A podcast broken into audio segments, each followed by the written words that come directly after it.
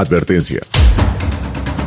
Las opiniones emitidas en este programa son de exclusiva responsabilidad de sus autores y no necesariamente reflejan los principios y filosofías de Radio Amiga y la Universidad La Gran Colombia.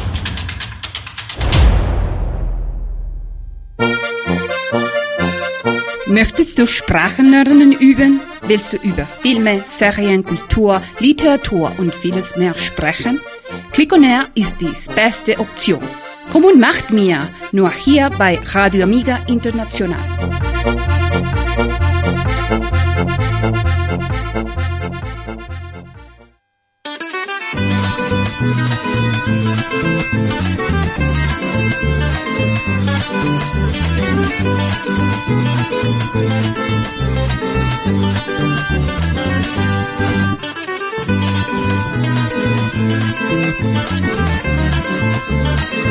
Hello, hello, hello, hello, hello, hello. Click on viewers, click on listeners. How are you today? Today is Wednesday and it's the day of Radio Amiga International.com and it's the day of Click on Air. Welcome to your favorite show. Like every Wednesday, we are here to, well, yeah, to, to broadcast your favorite language program, which is Click on Air. And today is no deception. We have an excellent topic, excellent guest we have today, and al- al- also an excellent co co-worker, co my partner today, which is Teacher Julian. Hello, Teacher Julian. How you doing? Hello.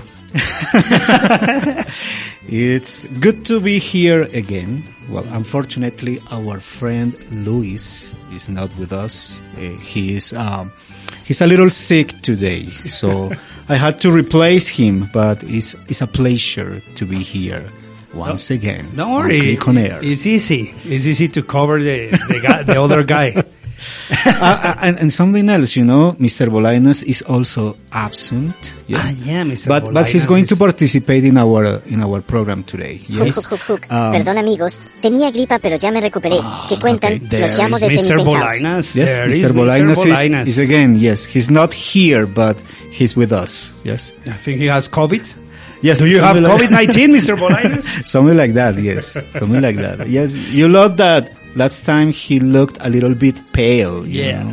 he was upset. He didn't receive the payment. Yes, So, and yeah. his voice, his And voice, his was, voice was a little harsh that He- time. Maybe he drank too much the yes, day before. I guess. I guess Bueno, so. tenemos, bueno, vamos a saludar a nuestras invitadas del día de hoy.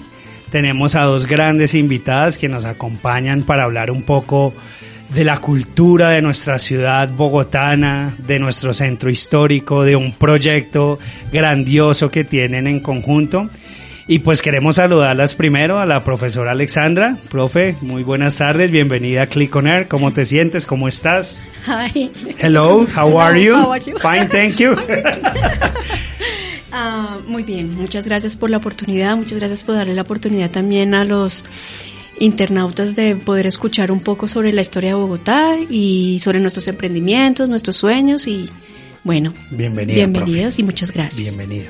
Y también tenemos a nuestra profe Alejandra, Adriana, Adriana. perdón, profe Adriana, quien también nos acompaña hoy. Profe, ¿cómo estás? ¿Cómo Hola, te- muy buenos días. Eh, un gusto estar acá, además que me encanta esa, ese contraste donde venían hablando en francés y pasa esta música maravillosa que representa esa temática sí. que, que vamos a, escuchar hoy de Alexandra, que es una experta en todo esto que vamos a, a tratar el día de hoy. Gracias, profe. ¿Y qué voz, no? Voz de podcast, Voz ¿no? de Por ahí hay. Es la voz del buenas, podcast. buenas tardes a todos. Sí, esa- Buenos días, la voz de locutora. ¿Qué vas a hacer, profe? Dentro de ocho días nos acompañas acá. Bueno, Click on Air, Click on Viewers, como se dan cuenta, tenemos hoy un gran tema. Vamos a hablar un poco de nuestra cultura, eh, recordar un poco esa, digámoslo, ese bagaje ancestral que tiene nuestra ciudad, que Alexandra conoce mucho más de eso, por supuesto. Pero démosle paso a nuestra primera sección, profe Julián, para reírnos y relajarnos un poco y después hacer un, un par de, digámoslo, preguntarles a nuestras invitadas. Sí, en ¿Qué esta, en esta semana esta? estuvimos, bueno, a- hay una, hay un, hay una división entre lo que vamos a ver a continuación y es el, la celebración del Día de San Valentín. Entonces, algunos colombianos, sí, eh, la están celebrando. Ayer hubo chocolates y declaraciones de amor y Oh. también muchos corazones rotos. Sí. Eh, Pero a su vez también hay gente que dice, no, aquí no, no, no, tenemos que celebrar San Valentín porque para eso tenemos el Día del Amor y la amistad en septiembre. Entonces vamos a mirar ese, ese contraste en las respuestas de nuestros querísimos estudiantes de la Universidad de la Gran Colombia. Y bueno, también esperamos las opiniones de nuestras invitadas el día de hoy. No sé si ustedes lo celebraron o si fue como un día cualquiera en el mes de febrero. Es que había, había San Valentín. es ¿Quién una es- celebración es muy anglosajona, ¿no? Es muy de... Sí, pues a mí me encantaría escuchar a los estudiantes a ver qué y, y ahí sí doy mi opinión. Ahí sí. Ok, ahí damos una opinión, una opinión bastante seria. Click on pointless questions. Let's Okay, go. click on listeners, click on air. Here we are back with the pointless question for this, uh, with this special of San Valen Valentín. This is for our show of San Valentín. Bueno, este es para nuestro programa de San Valentín. Yo debería hablar en inglés porque San Valentín es una cuestión de los gringos, pero vamos a empezar por acá. Aquí estamos con Felipe Barón. Felipe, con Nicolás García. Nicolás García ahí. Nicole Sánchez. Bien, entonces estamos con ellos y yo voy a empezar eh, a molestar con una pregunta muy sencilla. A empezar, vamos a empezar como dicen con las damas primero. Nicole, ¿cierto? Ya se me había olvidado. Ah. Nicole, eh, ¿usted celebra el Día de San Valentín? No, señor. ¿Y por qué no? Si es nuestra más importante celebración. No, porque no es nuestra. Y yo no tengo pareja. Uy, para los que están escuchando, ella no tiene pareja y además no le interesa. Exacto, no. ¿Usted celebra San Valentín? No, señor. ¿No tiene con quién? Exacto, por eso. Pero sí le interesa. Pues, de pronto si tuviera. Eso es, eso es una proposición. Bueno, ya saben, quien quiera celebrar San Valentín, nuestro compañero acá está. en- ¿Dónde va a estar dónde va a estar por ahí para quien quiera celebrar con usted? No. Subterráneo. Eh, esa fue buena, ¿sí? Martes 14 de febrero él va a estar en la entrada del metro subterráneo. Ahí pueden llegar. ¿Y usted, usted celebra San No, Valentín? señor. Pero ¿por qué no? Si es bonito. No, no, pues nunca he celebrado eso. Mm, Bueno, ahora yo les pregunto, ya que ustedes no sé, ya que son tan aburridos y no celebran eso. Es que somos solteros, es por eso. O sea, ¿eso tiene que ver con la soltería? Yo creo que sí. O sea, de pronto eso lo motivaría a uno, ¿no? A hacer algo. Pero pues uno soltero, dígame uno con qué ánimos. O sea, que San Valentín es solo para las parejas, no se puede celebrar solo. No, claro, con los amigos. Yo creo que me lo cambió por el Día del Amor y la Amistad. ¿Es la misma vaina? No. Pues, yo no. ¿Cuál es la diferencia? Pues es que, bueno, como tal se celebra en Colombia el amor y la amistad, pero Y es amor y amistad. y amor y amistad. Allá es San Valentín. Allá es San Valentín, es más que todo con parejas. Listo. Pero en Colombia entonces se celebra el amor y la amistad. ¿En qué, en, en cuál de los dos cree más usted? ¿En celebrar con el amor o con la amistad? Con la amistad. Porque no tiene amor. No, mentiras, no sé. No, pregunto. Y lo Exacto. confirma. Lo confirmo. No, pero Exacto, pregunto. exacto. Y, y, y usted, digamos, cuando siempre le gusta celebrar más la amistad que el amor o le da lo mismo? No, pues es que no no digo que no he tenido amor y entonces Sí, por pero- ende la amistad gana. Pero cuando tiene amor ah, hacia un lado a los amigos, No, jamás. no. Se lleva a los amigos a celebrar con el amor Claro. y no se molesta el amor. Pues es que si no ha habido amor, ¿cómo sé si se va a molestar o no? En un caso hipotético tendría que aceptarlo, porque es que no hay que ser mis amigos. ¿Usted cree que los amigos están por delante del- de, la, de la pareja? Pues eso depende Sí. ¿De los amigos o de la pareja? del- de ambos. ¿Cómo así? De ambos. ¿Cómo Porque así? es que digamos hay amistades que en verdad valen la pena tenerlas, que merecen estar con uno. Y es lo mismo. Pero que- yo veo que usted dice que hay amigos que vale la pena tener, pero no los mira a ellos. No son ellos, no son ellos los que vale la pena No, tener. no, yo Además que, Ah, bueno, ya. además que, mien- además que mientras usted dijo que hay amigos que vale la pena tener, usted no los miró a ellos, ellos se agarraron de las manos y no lo miraron a usted. A ver, ¿cuáles son los amigos que vale la pena tener? No, aquí no están, pero... No puede ser, por Dios. Entonces, ya, ya para ir cerrando, ¿es San Valentín más comercial que el Día del Amor y la Amistad para los colombianos? ¿O, o ustedes qué piensan de la gente que celebra eso? Pues que lo acogieron porque son fiestas así como de Halloween y de puras fiestas gringas que se están llegando a Colombia y que nosotros adaptamos aquí porque pues son no Porque sé. el colombiano festeja Sí. todo. Listo, para los que nos escuchan y no saben lo que es un gringo, un gringo es una persona que viene de los Estados Unidos, ¿cierto? Confirmo. Confirma. ¿Y usted se imagina a esos gringos celebrando el Día de la Virgen del Carmen? Ay, no, qué aburridos. ¿Por qué? Si es una celebración que podemos exportar. Pero no, ellos no la van, ellos son muy envidiosos. Y celebrando el Día del Amor y la Amistad en septiembre, ¿no? No. Porque los gringos no tienen amigos, solo amor. Ah, no sé. Ahí sí. Es que solo es acá en Colombia. ¿Qué cosa? Eso, ¿El amor o la amistad? el amor y la amistad. Ah, bueno. Eso sí.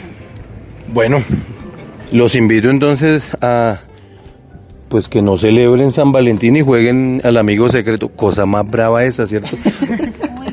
¿A usted le gusta tener amigos secretos o todo abierto? No, abierto. Oiga, pero ¿cómo lo, de, lo dejaron por fuera? Eh, ami- ¿Amistades abiertas o amigos abiertos? Amigos abiertos. Ah, bueno, lejos. Vale, muchas gracias. Sí, señor. Eh, ya saben, nos podemos ver el miércoles 15 de febrero. Los invitamos a que no lo vean. Gracias. Gracias. Gracias, hasta luego. Gracias, chao. Bueno, nos vemos ahorita, gente. Que seguimos con el especial de San Valentín y ahora estamos con Carolina. Carolina. Catherine. Y Carolina estudia. Derecho. ¿Sí, sí estudia? Sí. ¿Y Derecho. cuál de las dos es más derecha? No. Se complicó el asunto. Bueno, eh, pero porque se ríen, ¿qué, qué torcido es? No, mentira. ¿Ha, ha- ha- ha- ha hecho copia? No. ¿Cuántas veces? Ninguna. ¿Y usted? No. ¿Por qué no ha tenido la oportunidad? No, hay que ser correcta. Interesante, son derechas y estudian derecho. Bueno, pero mi, mi pregunta no iba por ahí. ¿Usted celebra San Valentín? No. ¿Por qué no? Porque no, es un día normal. ¿Es un día normal? Sí, pues es que o sea, es un día Pero en normal. septiembre. ¿no? En septiembre, el Día del Amor y la Amistad. septiembre. San Valentín versus el Día del Amor. O sea, usted no celebra San Valentín y si le regalan una rosa el 14, de- el 14 de febrero, ¿qué hace? Se la regaló a mi mamá. ¿Cómo? Se la regaló a mi mamá. ¿Porque es su amor? Sí, obvio, mi primer amor. ¿Y usted qué hace con esa flor? La destroza porque usted no cree en esa No, pues le doy las gracias y ya. La pone en agüita. Le da las gracias y ya y después se burla de esa persona con sus amigos. No, eso no. Eso está perfecto. Entonces, volviendo al día de San Valentín, porque hay tantas personas que lo celebran ahora acá. ¿No cree que esas personas son cool y los que no lo celebran no son tan cool? No, normal.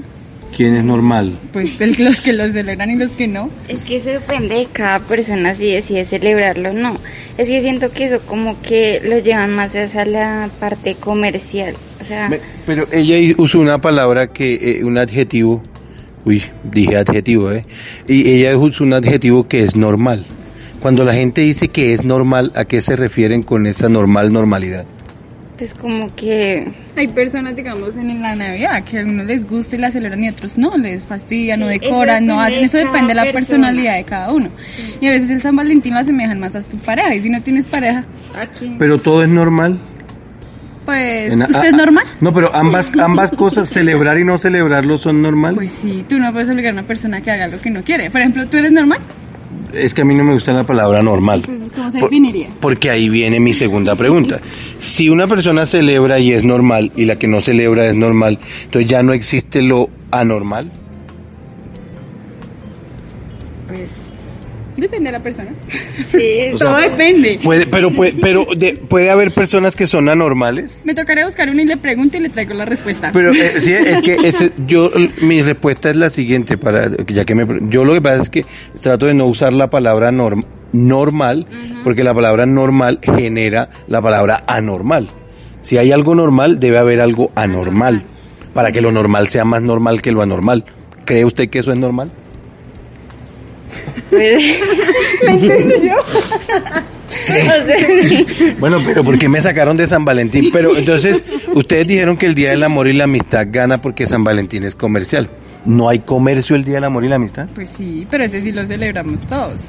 Digamos que el San Valentín es más como para las parejas, o así lo asimilan muchas personas. O La sea, mayoría. ¿Jamás se puede celebrar un San Valentín solo? Sí. Pues sí, uno también se puede celebrar, pero pues depende de cada persona. O sea, usted es su propio San Valentín. Sí, uno puede ser su propio también. Ya saben, estudiantes, quiéranse a ustedes mismos. No, mentira. Pero no se quieran tanto. Pero la cuestión es, eh, o sea, San Valentín es un poco malo porque es comercial, pero nos gusta más el comercio del Día del Amor y la Amistad. ¿A ustedes les gusta jugar el amigo secreto? ¿De pronto? Sí. ¿O les gustan más las amistades abiertas o los amigos abiertos? ¿O amistades abiertas? ¿Es lo mismo? No sé. No sé. Cuéntenme, ¿es lo mismo? No, no sé qué dije, la verdad. ¿Qué fue lo que dije? no, no, pero entonces... Eh, pero, o sea, no- ellos celebran San Valentín y usted dijo, yo me acuerdo, que eso es más para las parejas enamoradas. Algunos lo asemejamos. Y nosotros le damos al amor y la amistad. O sea que los gringos no valoran la amistad como la valoramos nosotros. Pues yo creo que debemos salirnos del confort de que porque los gringos lo hagan o porque ellos lo hacen, nosotros también coger esas costumbres. es que es, muy diferente nuestro tradición. calendario a lo de ellos. Nosotros tenemos nuestra costumbre, nuestra tradición y ellos tienen la de ellos. Sí, gringos go home.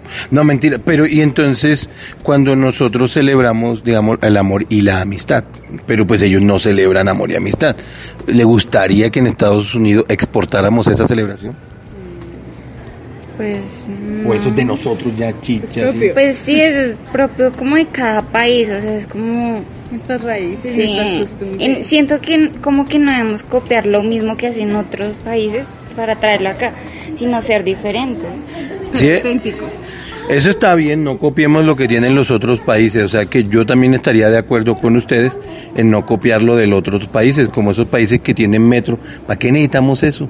¿Usted cree que nos van a hacer el metro? seamos- fácil? seamos- O sea, primero partamos de ahí. ¿Usted cree que nos van a hacer el metro? Pero está bien porque si no nos los hacen seremos originales, diferentes. ¿Quién necesita un metro solo porque los demás lo tienen? No. Cuando es un país Transmile- que nos haya copiado el Transmilenio. Claro, eso es la originalidad. No, Transmilenio, caminar y, y- y- y a- exponerse a que lo roben a uno. Si eso es chévere, la adrenalina de saber que lo van a robar, ¿cierto? Sí. ¿Eso lo hace sentir vivo? Pues claro. Imagínese vivir en Estados Unidos, celebrar San Valentín y perderse de toda esa adrenalina. ¿Qué es en Colombia? ¿eh? Que es en Colombia, disfrute. Gracias, De nada. ya saben. Bueno. San Valentín o el amor y la amistad. Bueno, Decidan por ahí ustedes. la, la voz del profesor Fonseca de fondo. No hay más, no hay presupuesto este año Sí, para sí, más entrevistadores, es lo que hay. Sorry, sorry guys. Sí, un, un- un entrevistador que, que siempre está tergiversando la pregunta original, ¿no? Qué, qué- qué vergüenza con los estudiantes, pero bueno, por lo menos indago un poco acerca de esas diferencias culturales, de esas celebraciones que vamos apropiando poco a poco, sobre todo nuestros, de nuestra herencia de, de, un- de nuestros países anglosajones. El San Valentín es una celebración muy inglesa, ¿no? De hecho, de ahí viene el- la historia de- del, del sacerdote que casaba allí a escondidas. En las mazmorras, En las mazmorras. mazmorras eh, casaba a, a los soldados con, con las damas, pero es una tradición que viene de Roma. Mm. Es una tradición católica de San Valentín, que era un santo. Santo. Eh, y es una tradición que trata, es que recordemos que en la parte religiosa, antes de, de, de, de- la religión católica, pues habían otros tipos de, de, mm, digamos, de religiones o mitologías, Sí. que en la- con la religión católica se empezó a llamar eh, religiones paganas. Y la religión pagana, la religión pagana, eh, los romanos pues tenían a Cupido, lo mismo que los griegos. Entonces a este caballero, después que empiezan a trabajar todas las, festividades paganas y convertirlas en festividades católicas, eh, toman a este, a este caballero que casaba hasta, hasta a los soldados y a las damas en, en las mazmorras y lo convirtieron como en un Cupido. Entonces por eso de ahí viene el tema de los enamorados, que con el tiempo y con los siglos y después se formalizó en la, en la época medieval de una forma más abierta y estas cosas las fueron tomando todas las religiones que luego se fueron convirtiendo en religión católica eh, a lo largo de, de la historia en los países europeos. Aquí no lo tomamos como San Valentín, pero de todos modos eh, el San Valentín en, para nosotros es algo muy comercial, porque muchas familias, sobre todo en la parte de chocolate, de café, de las flores, los floricultores, esa es una época muy importante para los floricultores porque nosotros como colombianos exportamos las flores Oh, a la mayor claro, parte europea sí, y en Estados Unidos. Entonces, aunque no lo celebremos formalmente como una festividad de amor para nosotros, pero sí es un elemento importante en el comercio para nosotros, sobre todo por la parte eh, de, de las flores, ¿no? Y de chocolates. Sí, Claro que los chocolates más en la parte suiza, ellos Sí, solo hacen sí. su agosto, digamos, en eh, los suizos con los chocolates, pero nosotros hacemos, digamos, que nuestro agosto popularmente se hace en febrero con la parte de las flores que se exportan en el exterior. Sí, de eso había, hubo muchas discusiones en redes, ¿no? En Facebook Claro. todo el mundo estaba con esa misma pugna de, bueno, ¿por qué, ¿por qué San Valentín y por qué no nos quitamos eso? Pero obviamente, como tú dices, es, una, es un comercio, Es un para comercio. bien o para mal, y que también beneficia, también nos beneficia. A muchas familias. Exacto, que familias que, esperan, viven de la floricultura. claro, que esperan, esperan toda una temporada para que sus flores estén listas para poderlas exportar y porque las mejores flores realmente a nivel internacional son las nuestras. Muchas personas, muchas familias y muchos de estos artesanos y muchas de esas personas que viven de las flores y que esperan a que se lleguen y florezcan y salgan al exterior con anterioridad para que lleguen a San Valentín el día 14, pues es muy importante. Entonces no lo celebramos de- manera amorosa, pero sí se celebra a nivel económico aquí en nuestro país. Saludos a los floricultores que hicieron su agosto el día de ayer. Esperamos, sí, porque hubo un momento también de crisis en la pandemia. en ese Exacto, eso también es otro punto. Bueno, esa es la ventaja de tener aquí a nuestra experta, la profesora Alexandra, que ya la escucharon allí en su intervención y queremos pues conocer un poco más acerca de nuestras invitadas, que nos cuenten, tell us about yourself, acerca de ustedes un poco. yo, yo de- quiero hablar un poquitito Sí. de lo que de lo que hablaron los estudiantes Sí, porque profe. me llama la atención varias cosas, ¿no? Primero como el temor al amor, ¿no? Mm. Ay, no, si no tengo pareja. Bueno, sí. Y Ese fue un buen eh, desde la parte de la comunicación, que es mi área, eh, el marketing se enfocó no solo en ese amor de pareja, sino en el amor propio, porque es una de las tendencias que hay, el amarse, el bienestar, el cuidado. Hay Ah, otra cosa súper interesante y es que existe el San Solterín, que es el día anterior a eh, San Valentín, don, que se creó, pues yo no soy historiadora, pero Bueno, pero bien. como me tocó para- hacer para comunicación los al respecto, se creó en contraposición de ese San Valentín que nosotros vemos ajenos, pero que es el mismo ejercicio de la Navidad.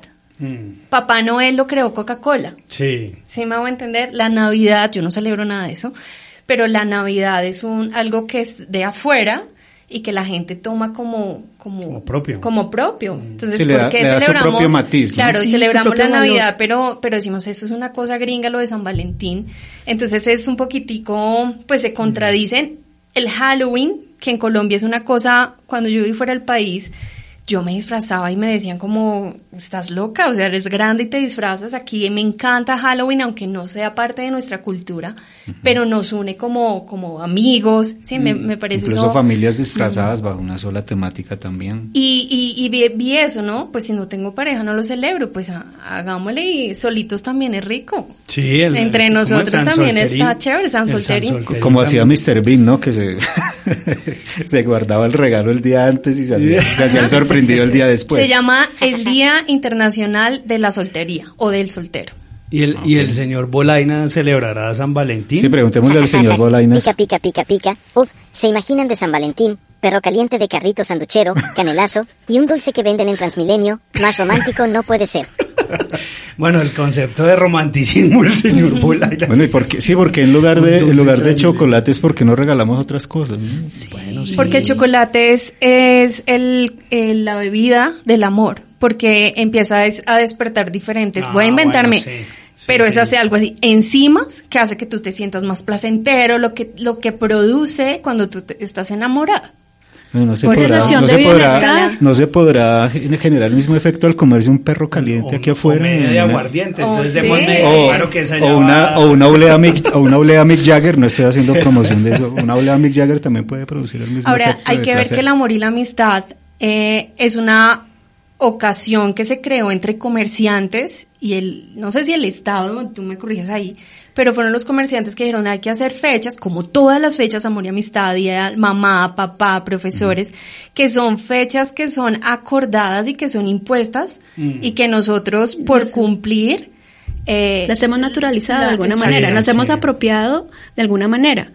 Eh, pues obviamente lo rico sería que todo el tiempo uno celebrara sus cosas, pero qué rico también en un día, eh, no me parece mal, pues debería ser todos los días, ¿no? Del amor, la, eh, todas estas cosas, pero es muy bonito al menos un día de- dedicarse después de, de- de tantos días de ajetreo donde la gente ya solamente piensa que tiene que ir a trabajar, a funcionar de una manera diferente y tener un día de decir, bueno, listo, hoy me voy a reunir con mis amigos, vamos a hacer una chocolatada o vamos a tomarnos una cervecita o algo así y pues rendirle culto a la amistad me parece algo muy bonito que sí se ha, eh, se ha vuelto algo muy comercial, pero rico que se pudiera hacer algún día porque si es así uno no tiene la oportunidad, está tan inmerso Es uno en el excusa trabajo. Sí, es una excusa. Aunque, Y en aunque sus la cosas- gente también sufre con eso, ¿no? Hay gente Sí. que sufre con el Día del Amor y la Amistad, especialmente cuando juega el amigo secreto, porque, bueno, no sé qué regalarle, no sé si el Mayor regalo de le vaya a 50.000 gustar. pesos. No, ese Sí, el la amigo cuota, secreto sí exacto. es... uy, El presupuesto. es difícil, Exacto, es y no sé si esa persona que vaya a recibir el regalo sí sea una persona es. con la que yo me esté llevando bien en como el una trabajo. afinidad, esa es otra, Exacto, porque ese es el factor sorpresa.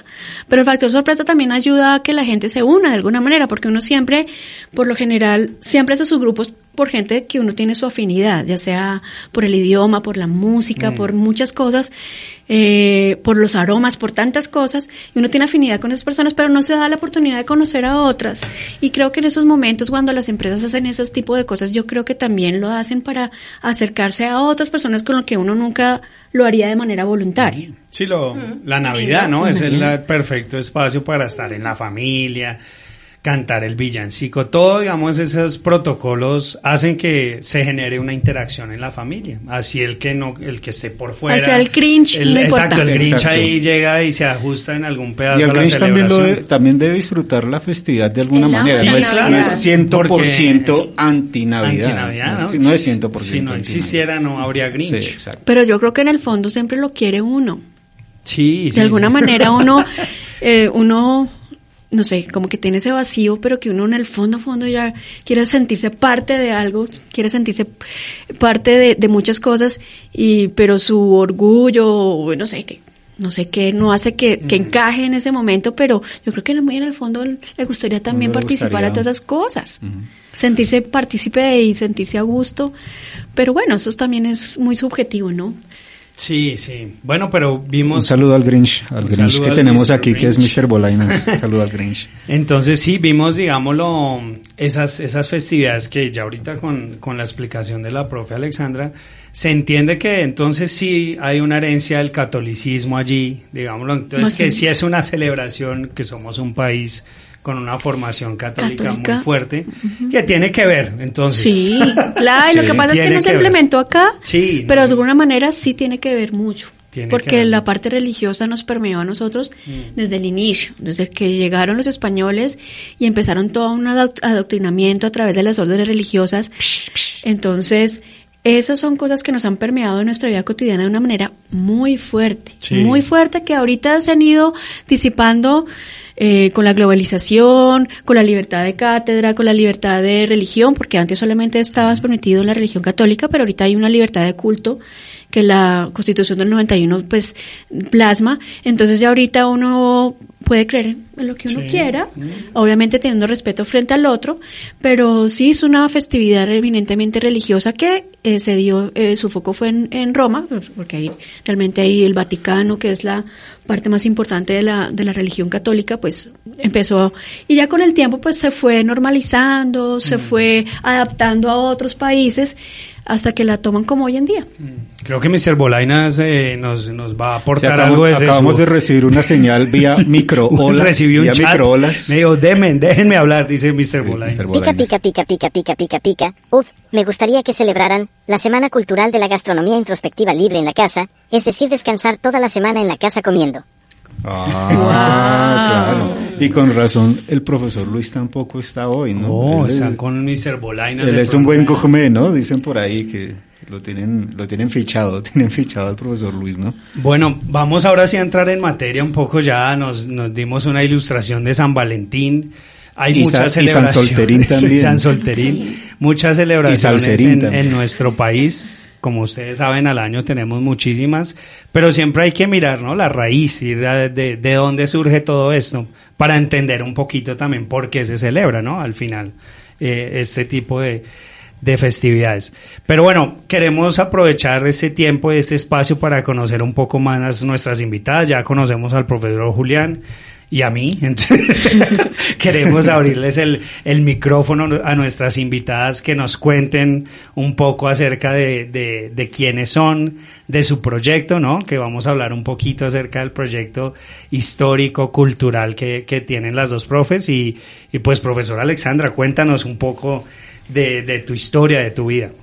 A ver, eh, soy enamorada de la historia. Estudié historia en la Universidad Javeriana. Trabajé un tiempo, disculpen, trabajé un tiempo con el Ministerio de Cultura y pues ingresé al mundo de los museos durante un tiempo que me parecen hermosísimos porque de alguna manera es otra manera de ver la historia a través de los objetos. Hay algo que me gustó mucho cuando estudié historia y es algo que se llama la Escuela de los Anales. En la década de los 70, que empieza a funcionar en, en Francia y vamos a encontrar unos excelentes eh, Pierre Bourdieu y otros eh, personajes importantísimos y tratan de ver la historia de una manera diferente, porque durante mucho tiempo en el siglo XIX la historia siempre era la historia del héroe, la historia del, del que ganaba, eh, entonces obviamente había una versión de la historia. Y el vencido, ¿dónde está la voz del vencido? ¿Dónde está la voz del otro? El derrotado, sí, El del el- derrotado, ese también tiene su voz. Sí, tiene su voz. Entonces, a raíz de esta, de esta escuela de los anales, donde George Duby dice, bueno, vamos a empezar a hacer algo sobre la historia de la vida cotidiana. Oh, se empieza a ilustrar un poco sobre la vida cotidiana. Entonces ya no es la historia de los héroes que se mostraba antes, sino que ahorita eh, se puede ver la historia desde muchos, muchas aristas, muchas marismas. Entonces, la historia no solamente tiene una voz, la historia no solamente es una verdad absoluta que solamente uno tiene. Hay muchas verdades, ah, eso depende también del- desde el punto de vista que uno lo tenga. Obviamente que eh, las historias las han monopolizado de alguna manera las personas que tienen acceso a ella, a quien la, cómo la escriben, quién la escribe y con algunos matices que a veces a veces son demasiado eh, mostrando puntos de vista muy específicos, pero no se dan cuenta que la historia es va- marca, abarca muchas otras cosas. Entonces, cuando tú entras a un museo y puedes darte cuenta que el museo tiene una pintura y esa pintura te habla de algo. Cuando hay un objeto donde tú dices, wow, el objeto también te habla y te cuenta una historia desde el, desde el mismo momento del orfebre que la hizo, el mismo artesano que la hizo, que tiene su historia y la plasmó allí con algunos eh, matices muy, muy, muy marcados con imágenes de cómo la pintura, en, por ejemplo, en la época de la colonia, fue una, la pintura se hizo de una manera muy pedagógica que utilizaban las órdenes religiosas para educar a la gente que no era versada, porque la mayoría de la gente pues no sabía ni leer escribir. Entonces cuando llegan las órdenes religiosas y empiezan a organizar toda esa parte de, de civilizar supuestamente al indígena, eh, de- entonces ellos te, te dicen, bueno, ¿cómo se debe vestir?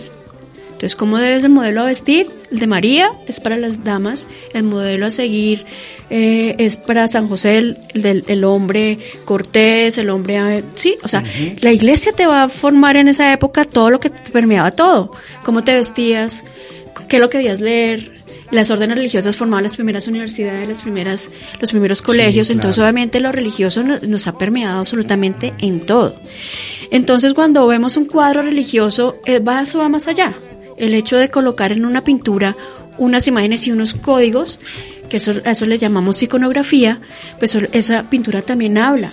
Y hablan en un momento específico que se puede proyectar a un futuro y que hoy en día sigue siendo también importantísimo porque a pesar de que fueron pinturas hechos, eh, hechas en un- siglos pasados, sigue siendo vigente a la, a la mirada de las personas. Claro que la pintura y el arte es muy, muy subjetivo, ¿no? También eso también depende de la mirada de la gente. Entonces muchas personas pueden mirar una pintura religiosa y una pintura vanguardista o una pintura surrealista y van a tener una opinión totalmente diferente, inclusive de la que de la misma del pintor cómo la hacen. Entonces eso es muy bonito, llegar al mundo de los museos y, y mostrarles a los alumnos y a las personas que llegan cómo todo tiene una historia. y sí. algo, porque está ahí y porque algo, de alguna manera, aunque son elementos muy característicos que vienen con una planeación muy del Estado, porque también ellos también te dicen qué es lo que tienes que eh, ver ahí, qué tienes que poner ahí y todo, pero también la mirada del transeúnte, la mirada del, de, la persona que sabe o la persona que no sabe, también es muy válida. Entonces llegar a los museos me parece muy bonito. Entonces esa parte me ha permeado muchísimo a mí. Luego ya después empecé, ah bueno, entonces estuvo en algo muy muy cómico cuando llegué y le pregunté en una visita que en unos museos, bueno, y a unos niños, y bueno, ¿y quién descubrió América? Y algunos me dicen, no, fue Cristóbal Colón. Y otros me dijeron, no, fue Simón Bolívar. Entonces uno decía, wow, algo está pasando acá pues a los que tenían la idea de Cristóbal Colón, pues listo. Pero cuando dicen Simón Bolívar, está desfasados, uno dice, bueno, algo está pasando con la historia. Entonces, eso me motivó después a hacer pedagogía, estar en la, en la parte de docencia, porque me parece muy bonito eso que la gente conozca su historia y que la historia fuera un poco más amena. Porque bueno, en nuestra época la historia fue aprenderse las fechas y si uno no se aprende las fechas, eso- entonces eso se un vuelve ejercicio de memoria. Esa memorización. No, entonces lo rico de hoy en día es que las sociales y las humanidades se pueden enseñar de muchas maneras.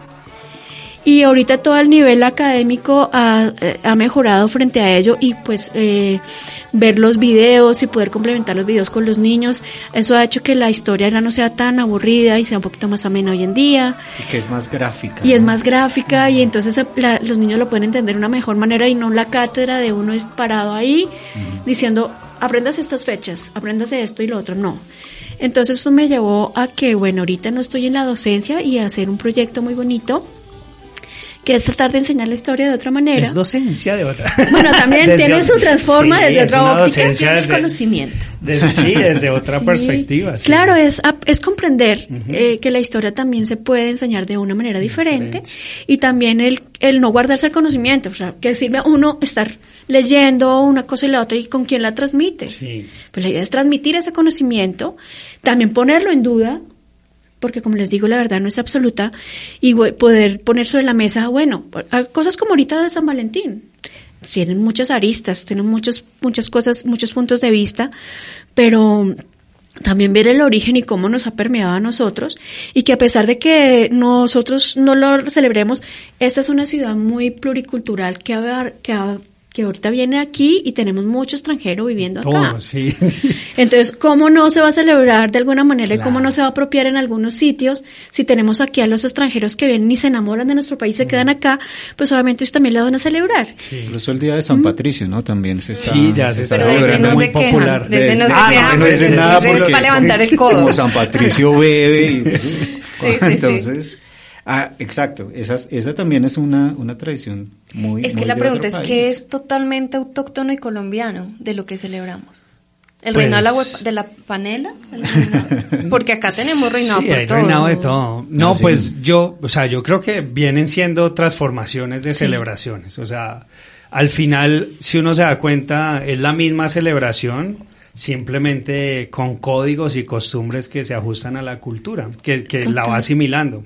Claro. Yo recuerdo mucho un cuadro que decía ahorita la profe Alexandra, que es un cuadro que está en una catedral en Perú, y el cuadro es un cuadro alusivo, así obviamente en ese momento al, al imperio español, está creo que, no sé, no recuerdo, alguna divinidad, ¿sí? Católica y así súper brillante, con el halo y todo, y bien abajo hay como Una cartela. una cartelita, hay cositas, hay un árbol, hay un río, hay una luna, y uno dice, "¿Y eso ¿de dónde sale? ¿Sí? O sea, obviamente, pues eran eh, aquí los incas tratando de conservar su visión Claro. de, la, de la La vida, cosmología. tratando de mantenerla en el arte, por En ejemplo. el pues, arte. que ahí, entonces, ahí lo que decía la profe, o sea, a- en el momento de contemplar ese, esa pintura, ¿qué sucede? Pues que entiendo que hubo un, un adoctrinamiento, Claro. que hubo un, obviamente una colonización cultural, lingüística, De todo. del arte, porque no Sí. sabían, yo imagino que no sabían, o sea, lo, lo harían en, en algunas telas y todo eso, pero ya en un lienzo era otro, otro tema, ¿no? Claro, a eso le llamamos sincretismo. En historia. Y es como, eh, porque recordemos que, bueno, llegan los españoles eh, acá, pero realmente los que hacen la mano de obra, absolutamente en todo, la construcción, en las pinturas de los talleres y todo, es mano de obra indígena. Al ser, eh, eh, van a tomar la figura de lo que se llama indio ladino, que es la persona que va a servir de intérprete entre las órdenes religiosas, entre el español frente al lenguaje del, del indígena, eh, pero a ellos eh, se les ilustra, supuestamente se les civiliza, se les ilustra, pero ellos son los que de alguna manera son los que van a ser los primeros, sí, aparte de, de los porque los aquí vienen los colonos y, y va y bueno hay un mestizaje pero antes de que haya ese mestizaje formal como lo tenemos ahorita que de ahí ese mestizaje se prenden muchas otras eh, otros grupos eh, otros grupos como los sí. los sí los eh, mus- los mulatos eh, los bueno mu- todos estos eh, al principio todos son los indígenas, entonces ellos son los que van a aprender, van a ser los, prim- los primeros. Entonces, al aprender eso, claro, ellos quieren dejar su huella allí, ¿sí? Como decir, bueno, listo, si vamos a hacer un cuadro de la Virgen María, poniendo como ejemplo la, la iconología religiosa, en, el- en los momentos del adoctrinamiento era muy difícil introducir la, la figura masculina de Jesús, porque era una figura bastante fuerte, y ellos explicaban, pero ¿cómo así? ¿Cómo ustedes a su mismo Dios lo van a lacerar, lo van a lastimar, lo van a crucificar y ese dolor a flor de piel? Pues no era fácil. Era más, er- fuera más fácil, eh, por eso muchas de nuestras imágenes aquí fueron imágenes de María, porque era más fácil adoctrinar con una figura femenina. Primero porque las órdenes religiosas eh, y las, y las, las em, la cultura femenina era muy importante porque eran Sí. familias matriarcales. Había una, una figura muy fuerte y la parte matriarcal era que unía el fuego, la hoguera. El hogar viene de la palabra hoguera, alrededor del fuego que se hacían las cosas, se cocinaba, se contaban los cuentos, ¿sí? Y la mujer tenía un papel importante en ese proceso. Entonces, claro, ver la mujer eh, transformada hoy en día, en, digamos, en la Pachamama, que es la montaña. Entonces, ¿cómo hacían? ¿Cómo, cómo, cómo trataban de que ese indígena entendiera? Bueno, por a, a través de la coreografía. Entonces, el- encontramos eh, las pinturas de la Virgen con una forma de montaña, por ejemplo. Tienes el el vestido en forma de montaña. La- el hecho de que su vestimenta tenga flores, tenga estrellas, su manto sea azul. Todo tiene un qué y un para qué. Entonces, el manto azul tiene que ver con el cielo. Las flores, los penachos en algunos elementos, las Todo- flores, todo ¿sí? lo que sucede alrededor. todo lo que sucede alrededor, sí. Sí, Entonces, digamos que también hay, hay muchas vírgenes a las cuales se les rinde culto aquí en Colombia, ¿no? La, Claro, La eh. patrona de Ah, los bueno, conductores, la patrona de eso. Hay un, Creo hay que el, el hay un gran número de- también va, figuras. va- Claro. va a aportar algo el señor Bolainas que está allá que, está allá Está que me que se mueve, que se muerde los labios. déjeme hablar. Déjeme hablar. Pica, pica, pica, pica, pica. Ojo amigos, yo defiendo a San Patrick. Es amigo mío. Y vamos a sacar un diplomado para catar la bebida de malta fermentada que se llamará Estudie y pásela bueno. Ah, Ah, ok. wow. Bueno, bueno, sí, lo que dijimos, San Patricio es, de- es una celebración bien particular. Patrick. por favor. Pat- San Patrick. Profe, y cuéntanos entonces un poquito más de- del proyecto, ya Ok. eh, hablando, sí, ya más un poco de, del- de lo que nos estabas narrando, que te saliste un poquito de la docencia tradicional y te fuiste al, al tema de, de la cultura, ya enseñarla desde otra, desde otra visión, como, como es este del proyecto Ah, bueno. Candelaria. Claro, bueno, afortunadamente he tenido la fortuna de encontrarme en el camino personas maravillosas, porque bueno, soy historiadora, pero obviamente en los proyectos, uno como historiador, pues obviamente tiene toda la parte eh, ideológica, ¿sí? Del pero discurso, pues sí, todo de discurso y era súper, pero para empezar a generar una empresa, generar un proyecto, generar un emprendimiento, se necesita ampliar otras cosas y entre ellos pues encontré a aquí mi compañera que se llama Adriana, ella tiene su empresa y ella es la que me ha ayudado a impulsar toda esta parte de, de, darle como un eh, todo este sueño que tenía de hacer mi propio eh, mi, pro- mi propio trabajo eh, con los museos y hacer recorridos históricos, pues eso es lo, me ha ayudado a materializarlo ella, porque ella es la parte del- eh, general del marketing, me ha dado como un piso, como unas cosas de imagen que uno como historiador no tiene, zapatero Sí, sus zapatos, claro, ¿no? sí, es cierto, ajá. Entonces, eso ha sido muy bonito porque hemos trabajado en equipo, en grupo, Y, y eso me ha dado como la idea de decir, bueno, sí se puede. Mm. Así estemos, la gente diga que estamos en crisis, sí, hay cosas en crisis, pero no podemos eh, permitir que el miedo nos consuma y podemos, tenemos que salir adelante y, y pues es, es muy valiente las personas que ahorita están emprendiendo de, de- de una manera personal porque no es fácil, pero es algo muy bonito, emprender es algo muy bonito. Y ahorita este emprendimiento es poder hacer, eh, contarle la historia a otras personas donde se le- les pueda dar como, eso es como hacer mi clase, pero al aire libre, donde no hay una problema de notas ni que haya problemas de que, de que no, chévere, rico. ¿Quieres aprender de historia? No hay nota, no hay una nota No hay una nota ahí, no hay una condición. ¿Quieres aprender rico? Ven. Sí, Vamos, chévere. hagamos eh, en recorrido. Tengo ahorita cuatro recorridos ya especializados montados. Uno de ellos se llama, hablando de toda esa parte religiosa, se llama Bendito sea mi Dios. Eh, y trata un A la poco... carachas. Claro, a la. Bendito sea mi Dios. Dios. Entonces la idea de esto es mostrar a las personas que Bogotá es una es un escenario abierto de una cultura extremadamente hermosa, abierta a todos, eh, que todos tenemos derecho a, a- a aprender, todos tenemos derecho a, dar nuestra opinión y todos tenemos derecho a tener esa educación. Entonces está dirigida a cualquier persona que quiera aprender, eh, que se entusiasme, que diga, bueno, yo eh, conozco esta iglesia durante mucho tiempo porque mi mamá me traía acá y rezábamos, pero bueno, esta iglesia qué tiene, porque está ahí, qué es lo que hay. Entonces la iglesia el recorrido es mostrar un poco la parte arquitectónica de las iglesias, mostrarles a ellos también lo de la iconografía porque el cuadro está ahí, eh, mostrarles sobre la vida cotidiana. Por ejemplo, hacemos el recorrido y vamos a la iglesia de Santa Clara y hacemos un recorrido donde la vida conventual femenina, bueno, ¿qué pasaba aquí?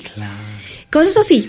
Que es lo que nos decías de la historia no contada. No ¿sí? contada. ¿Ese historia, otro qué? Ese otro, exacto. Sí, esa, qué bonito, es- eso, claro. entonces es algo muy bonito y, y la idea es que todos aprendamos un poquito de saber el por qué y el para qué y por qué somos así. Eh, somos así por esto, pero podemos también cambiarlo y podemos proyectarlo a un otro futuro mucho más brillante y que la educación, ay, que no tiene que ser solamente tan cuadriculada, Mm. se puede aprender de muchas maneras.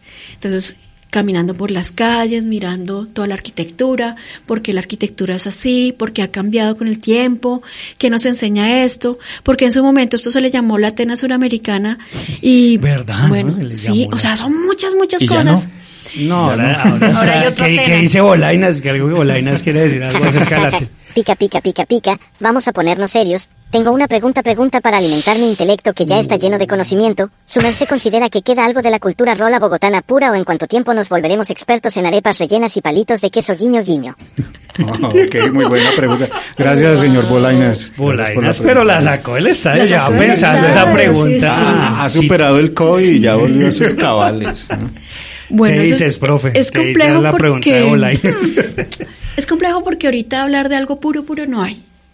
Y ahorita es- eh, todo lo que tenemos ahorita es un secretismo no solamente en el arte, sino que es tenemos una pluriculturalidad bastante grande en todos los aspectos.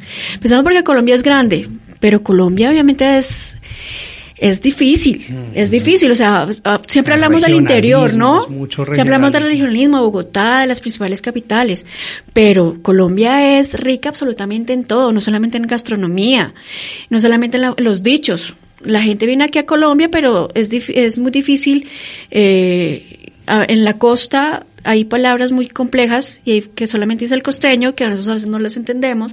Lo mismo el cachaco, sí. Entonces hay una pluricul- pluriculturalidad tan grande que hablar del cachaco, ya el cachaco realmente ya no, ya no hay cachacos. Aquí ya tenemos absolutamente de todo. Cachaco Cachaco ya está. Y como- ahorita viene una nueva generación, ¿no? Que es de la de la olada de migración también. Saldrá una nueva generación, nueva, nuevos nuevas comportamientos, palabras, nuevas, palabras. nuevos, nuevos- comportamientos, nuevo mestizaje nuevo también. mestizaje, exacto, ese mestizaje es lo que nos hace muy ricos. Muy ricos, sí. Y no solamente en la cuestión gastronómica es espectacular, pero entonces también está en la forma de vestir, no es lo mismo que el costeño que llega acá, que uno no se lo conoce porque trae con sus tenis y sus y su Chaqueta de cuero. chaqueta de cuero. Trae una gorra negra con el número 46.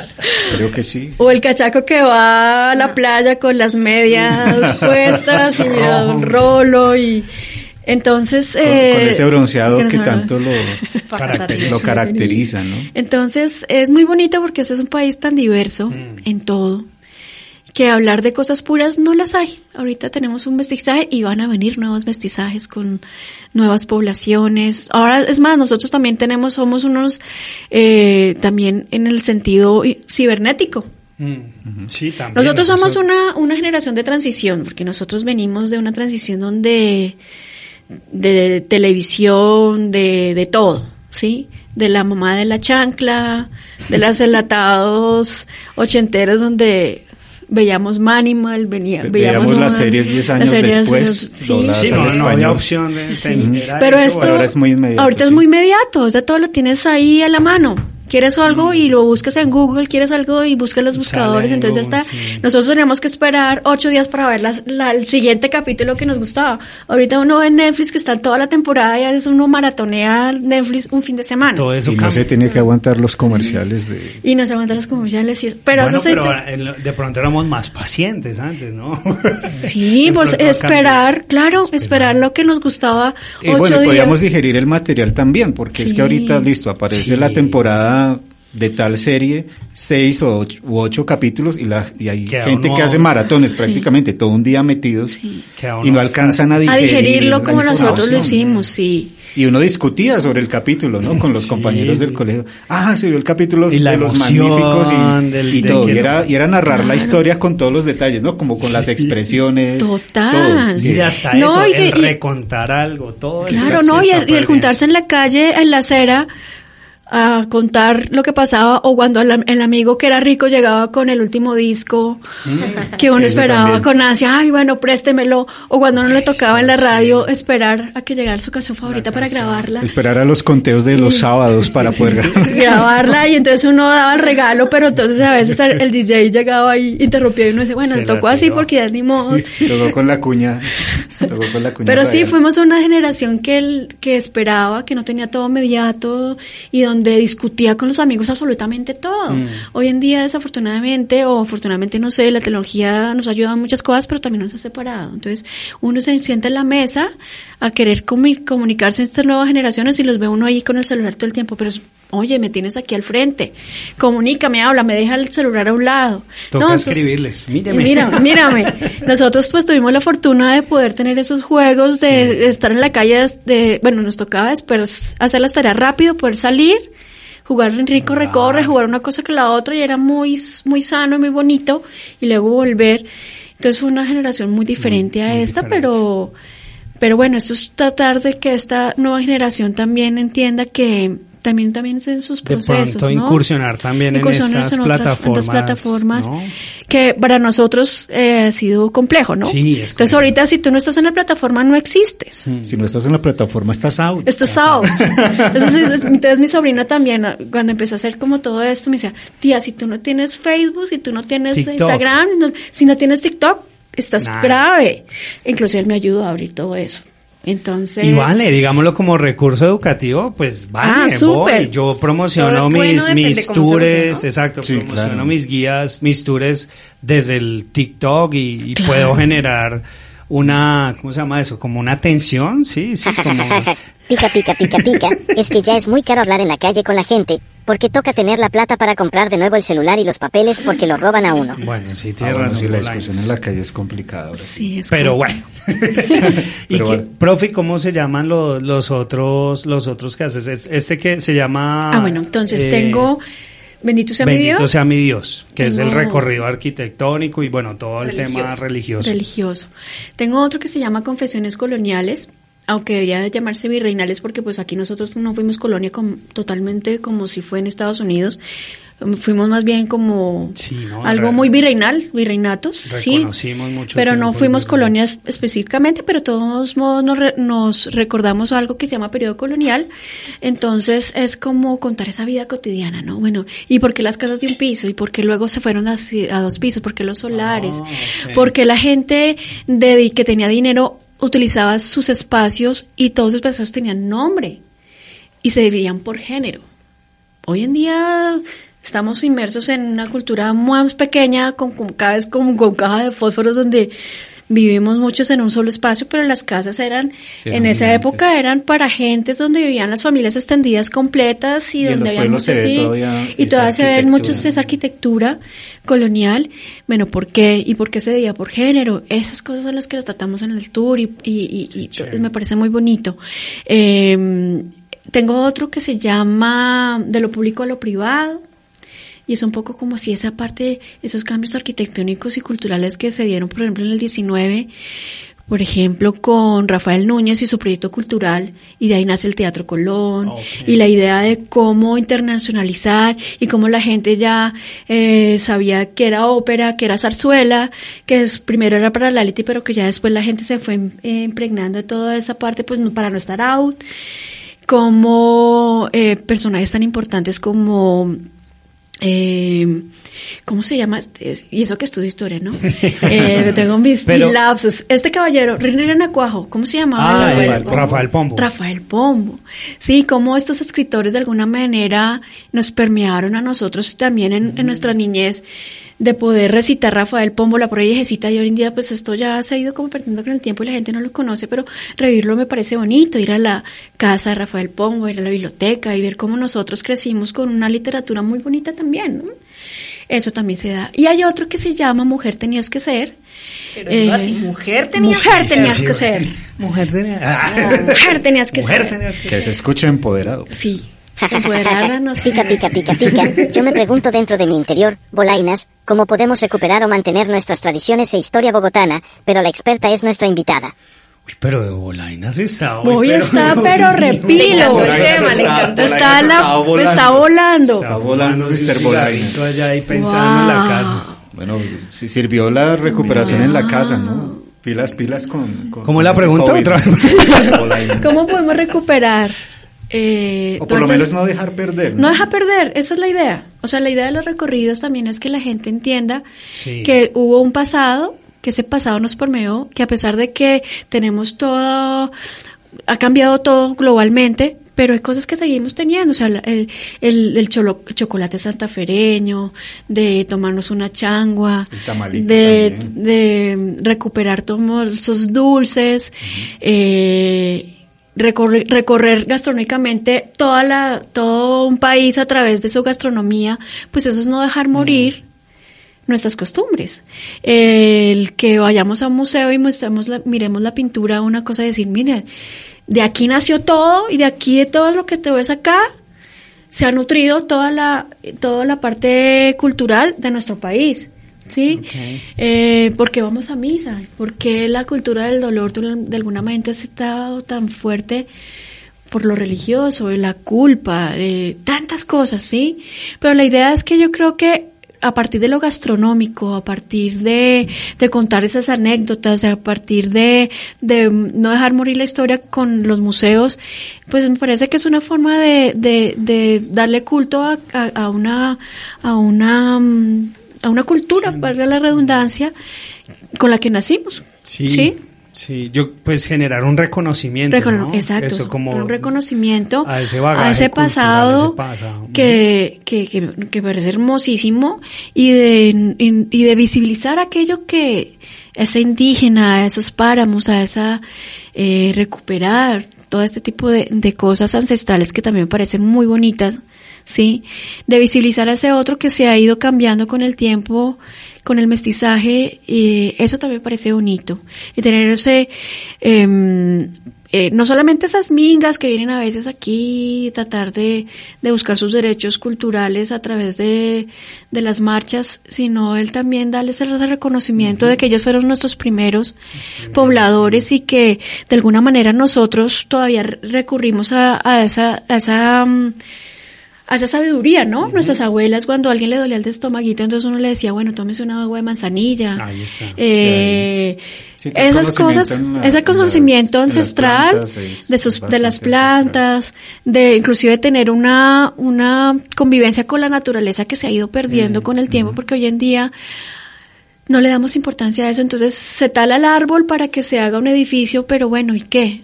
El día de mañana sí está el edificio y, y el aire dónde va a quedar si se talaron se- todos los se árboles, pierde ¿no? la visibilidad, ¿no? ¿Dónde ya no vas a está? ver las montañas al, al fondo, sino vas a ver es puros edificios. Y todo cemento, entonces es como tratar de volver a decir, oigan, sí, está bien, está bien que se industrialice, está bien que, pero bueno, y esa, y esa relación con la tierra, ¿dónde está? Seguimos inundando, dañando el ecosistema, eh, tirando toda la basura, los, al- contaminando los ríos, eso, eso tenemos que visibilizarlo y ponerlo otra vez de moda, de alguna manera.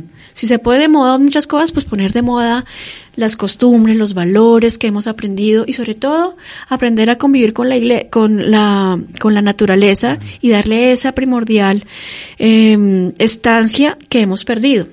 ¿Sí? Entonces yo creo que a partir de eso nos puede ayudar un poco a visibilizar eso. Sí, reconocer, por ejemplo, Reconocer al re- otro. recordaba ahorita que el nombre del barrio Cartucho, ¿no? Que es, hoy en día uno lo relaciona con algo de, pues sí, la, la decadencia, La decadencia, la- sí, todo lo que ya sabemos, pero que en su época en Bogotá era un barrio próspero, Y donde muchas- se colocaban hay la muchas plantica, viviendas- ¿no? El cartucho, por hay- eso sí, se no, y llamaba hay muchas así, viviendas de ese corte colonial. colonial. Pero bueno, Pero bueno, ya es otro... ya reconocer eso, digámoslo, nos da otra visión de la ciudad, ¿no? Y por qué es como tan importante este sector especialmente, profe, porque la Candelaria. Bueno, porque es que aquí nace de alguna manera, eh, perdón, eh, bueno, la, la historia formaliza dice que, que estuvo acá ni- mi tocayo, Nicolás, que era alemán, ¿no? Que venía de, de la, de Alemania en que era, que era arquitecto y fuera de eso está Jiménez de Quesada y bueno, estos personajes. Y, y bueno, tratan de tener como un modelo eh, europeo frente a todo este proceso y empiezan a crear, algunos dicen que son, fueron 12 chozas que hacen, tienen que hacer alusión de a los doce apóstoles, pues por lo barrio religioso.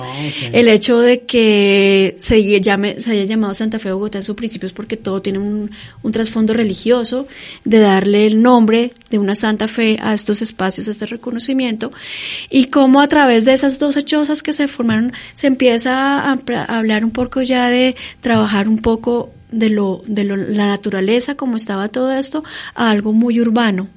¿Sí? Entonces aquí empieza toda esa semillita a darse, eh, se empiezan a dar los primeros centros, el, las, las, primeras universidades, las, las órdenes religiosas se, fundan acá, en todo el centro de la ciudad, de alguna manera. Eh, y bueno, la parte de la construcción con las, las primeras casas ya, ya no son las malocas, las chozas, sino las primeras casas de un solo piso, con los solares. Entonces toda esta parte urbana y toda esa idea de civilización empieza a crearse acá, en este territorio, en esta parte de la Candelaria.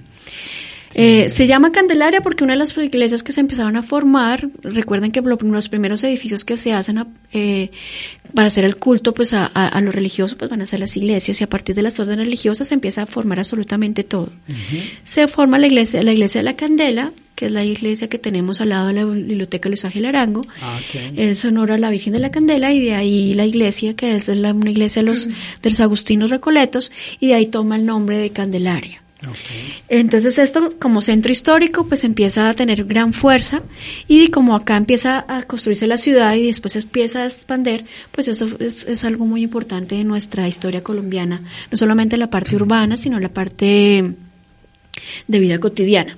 Okay.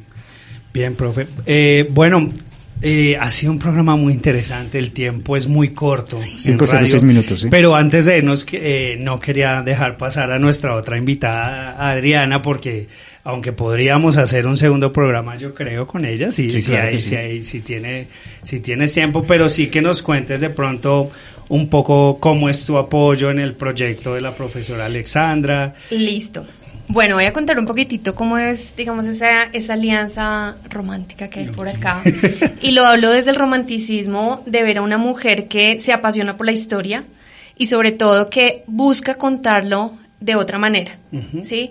Lo, ¿Por qué lo digo de esta forma? Porque quizás a muchos nos ha pasado que nos dicen historia, álgebra, matemática, y hacemos una carita de, qué pereza, qué mamera. Entonces, lo que se busca, eh, o el reto que tenemos desde la parte de comunicación y diseño del proyecto Alexdra, es buscar otras maneras de contar la historia. Entonces, cuando yo empecé a ver a Alexandra en el campo, que ya era su aula de cuatro paredes, se volvió la infinidad del cielo y de la plaza de Bolívar, eh, y la vi con tanta pasión, eso me inspiró, no solo porque estemos en una oportunidad de lo femenino, ¿cierto? Sí. Que, que hablemoslo así, ahora al ser mujer eh, nos trae muchas ventajas, pero también les está trayendo desventajas a los hombres y no debería ser así, pero es otro tema.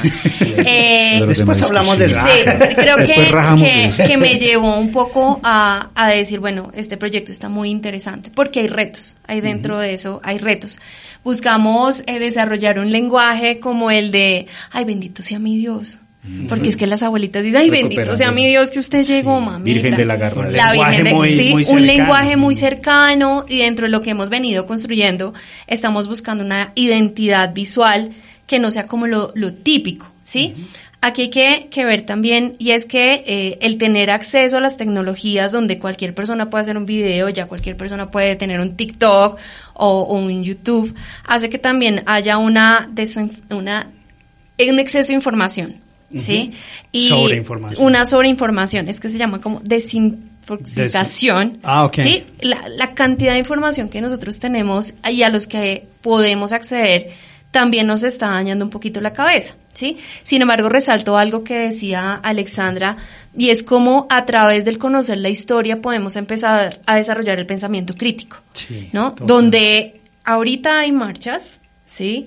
Sea quien sea, pero tenemos que tener en cuenta que la historia crea memoria, ¿sí? Y, si conocemos la historia, la repetimos o no la repetimos, pero somos conscientes de las decisiones que estamos tomando, ¿sí? Y ya el ofrecer un tamal por un voto empieza a ser un ejercicio de cuestionar si nuestra dignidad y nuestro futuro vale la pena por un tamal. Entonces, creo que esto trasciende el hecho de contar la historia, que la historia se ha contado desde diferentes puntos y como no estuvimos ahí, no sabemos si es verdad o no es verdad. Es, es maravilloso esto, ¿cierto? A pesar de que hay evidencias, personas que han escrito, hasta la Biblia son interpretaciones del humano, mm. ¿sí? Entonces, creo que eh, el aporte desde nuestro ejercicio como diseñadores, o de mi equipo de trabajo como diseñadores, eh, trasciende lo bonito, porque el diseño también se está transformando. Ahora Canva lo puede utilizar cualquier persona, pero es que el diseño no es eso, el diseño es estratégico, el diseño tiene que pensar, bueno, hay una cantidad de personas que viven en Bogotá, que dicen, yo para qué voy allá si yo estoy aquí en la ciudad, pero tú le preguntas acerca del cuadro de la Virgen que tiene su vestido como una montaña y se los juro que por más que vayan a la iglesia cada ocho días, no tenía ni idea de este tipo de mm. cosas. Entonces, desde ese diseño estratégico que es eh, la banderita que tiene eh, mi proyecto eh, como empresa, empezamos a ver cuál es el objetivo, hacia quién nos dirigimos, cuándo lo vamos a hacer, cómo lo vamos a hacer. Y es un tire y afloja. Hagamos esto, uh, no nos funcionó. Bueno, esto sí nos está funcionando. Entonces, mi aporte que para contestarte es cómo buscamos esos lenguajes para que la historia se cuente de otra manera, que ese es el valor agregado que tiene Alexandra, y cómo desde el diseño empezamos a hablar con otras disciplinas para aportar a ese conocimiento que ella quiere hacer. ¿no? Entonces nos asociamos también con otras personas que saben sobre el turismo, personas que saben de museología, ¿sí me entiendes? Entonces, ¿cómo hacemos una construcción y lo que hablaba ahorita, la gestión del conocimiento para poder aportar a un proyecto que es personal, pero que puede tener un impacto a nivel Bogotá. Bogotá ha sido, aunque no lo creamos, Bogotá ha sido premiada por muchas cosas turísticas y nosotros no lo sabemos. En el día a día nos quejamos del robo, que es horrible, nos quejamos de los colados, nos quejamos de los huecos que ha dañado carros, nos quejamos de un montón de cosas y invisibilizamos todas esas cosas que instituciones eh, todo, lo, rescatable que ya han hecho por, por Bogotá y lo conozco de primera mano, o sea, a Bogotá lo han premiado por la parte turística que tiene Bogotá. y, no lo y ahí surge una pregunta, bueno, es, es un recorrido histórico-cultural. ¿Qué contacto han tenido con, con personas del extranjero? ¿Qué reacción What? han tenido ellos? Bueno. Que digamos, nosotros como bogotanos, pues reaprendemos, ¿sí? Pero digamos que ya para finalizar, si si ha habido algún contacto con, con, con gente del extranjero, ¿qué, qué reacción ha habido ahí? Pues ha sido bonita. Pues eh, en esta incursión he tenido la oportunidad de, de, pues, de hacer el tour a, a unos maestros mexicanos que vinieron el año pasado muy bonitos a un congreso aquí y eran maestros. Y uno, pues claro, uno siempre subestima lo que uno tiene, ¿no? Sí. Ah, pero que es que el mexicano que sí tienen sus Claro, Teotihuacán y sus pirámides y, su- Nosotros y Monserrate. nosotros, bueno, que no, no, pues tenemos lo nuestro. Es como es visibilizarlo y, y darlo a conocer de una manera bonita, ¿sí? Y pues les gustó el recorrido. Obviamente uno siempre anda, sí, eh, con la impresión de que, que vaya a pasar, ¿no? Porque pues la inseguridad y todo, pero no podemos dejarnos, como les decía, dejarnos impregnar de solo las cosas negativas. O si no, uno nunca hace nada y nunca sale de su cascarón y se queda ahí sin hacer nada. Argentinos también hemos tenido la oportunidad y obviamente les ha gustado y ha sido muy bonito poder hacerles los recorridos y que ellos entiendan un poco nuestra idiosincrasia y ha sido muy divertido pues No con del lo juego, lo juego, sí, y el juego de palabras, ¿no? Con otras, con otras, con, otras ciudades. Entonces ha sido muy bonito. Eh, y no, y esperamos que todos A veces son más receptivos, ¿no? Lo que son hablaba mucho, el latino es muy Adriana, receptivo. más el Bueno, extranjero. y aquí hay para todo. Más receptivo a veces que nosotros mismos nosotros en la mismos. valoración. de- Y, y de- creo que ahí está el reto. Mm. Bogotá no cree conocer Bogotá, pero por ejemplo yo no sabía que existía el Museo del Vidrio, que queda al sur, sur, sur. El, el museo de- del Restrepo, el del cuero. Imagínate. Es Entonces, muy bueno. di- digamos que dentro del reto que, no, que tenemos, que tenemos, pero pues apoyando, a, por supuesto, a Alexandra, es invitemos al local. Mm. Invitemos a, yo me puedo hacer un chocolate santafereño con mi queso y almohana, pero ¿qué tal si lo probamos de otra forma? Entonces, ese es como el, el ejercicio que tenemos de enamorar al bogotano, porque Bogotá le abre las puertas a todos, al costeño, al venezolano, España. al, al de Popayán. ¿Y qué pasa con los bogotanos? Sí. Creo que los bogotanos cuidamos Bogotá. Sí, sí. El sí, resto, el ti, resto, sí. ¿qué diría el Pica, señor pica, pica, pica, pica, pica. El Qué buen programa hoy. Me encanta sentirme que no soy el único inteligente. Yo sí que San Valentín ni que nada. A L a carachas yo desayuno con changua, chocolate, pan blandito y huevos pericos séquitos bien chirriaditos. Almuerzo ajiaquito con buena presa y me acuesto con aguapanela con queso y almojábana. Y si no me da sueño una chicha no cae mal y que el profe Luis deje de hacer tantos chistes huesos. Pero, pero, pero, Pero Mr. Bo- pero pues, Mr. Bolainas decía que, que, que quería celebrar San Patrick y ahora se que Mr. muy- Bolainas era, eh, era, era un alter ego del pro, o sea, no es el mismo. No, no. No, porque acabo de hablar mal del profesor. Es, es un antes y un post pandemia. Sí, y es un poco volátil, ¿no? Es un poco volátil Mr. Bolainas. Bueno, Pero- click on air, click on viewers. Eh, el tiempo es corto, eh, la, la charla muy interesante, es un abrebocas a todo este mundo que, que está incursionando la profesora Alexandra. Que muy bonito sacar el, la pedagogía de las aulas y llevarla a un contexto natural, en donde se pueden apropiar mejor de lo, o la relación con los objetos va a ser más cercana y asimismo la historia, ¿no? Aprendamos de nuestro pasado para conocer quiénes somos Es el momento de reaprender. Sí. y, y- y la historia se está reescribiendo todo el tiempo. Entonces, ese es un mensaje. Gracias, profesora Alexandra, por este No, tiempo. gracias a ustedes por estos Profesora Adriana espacios. también. Gracias por acompañarnos.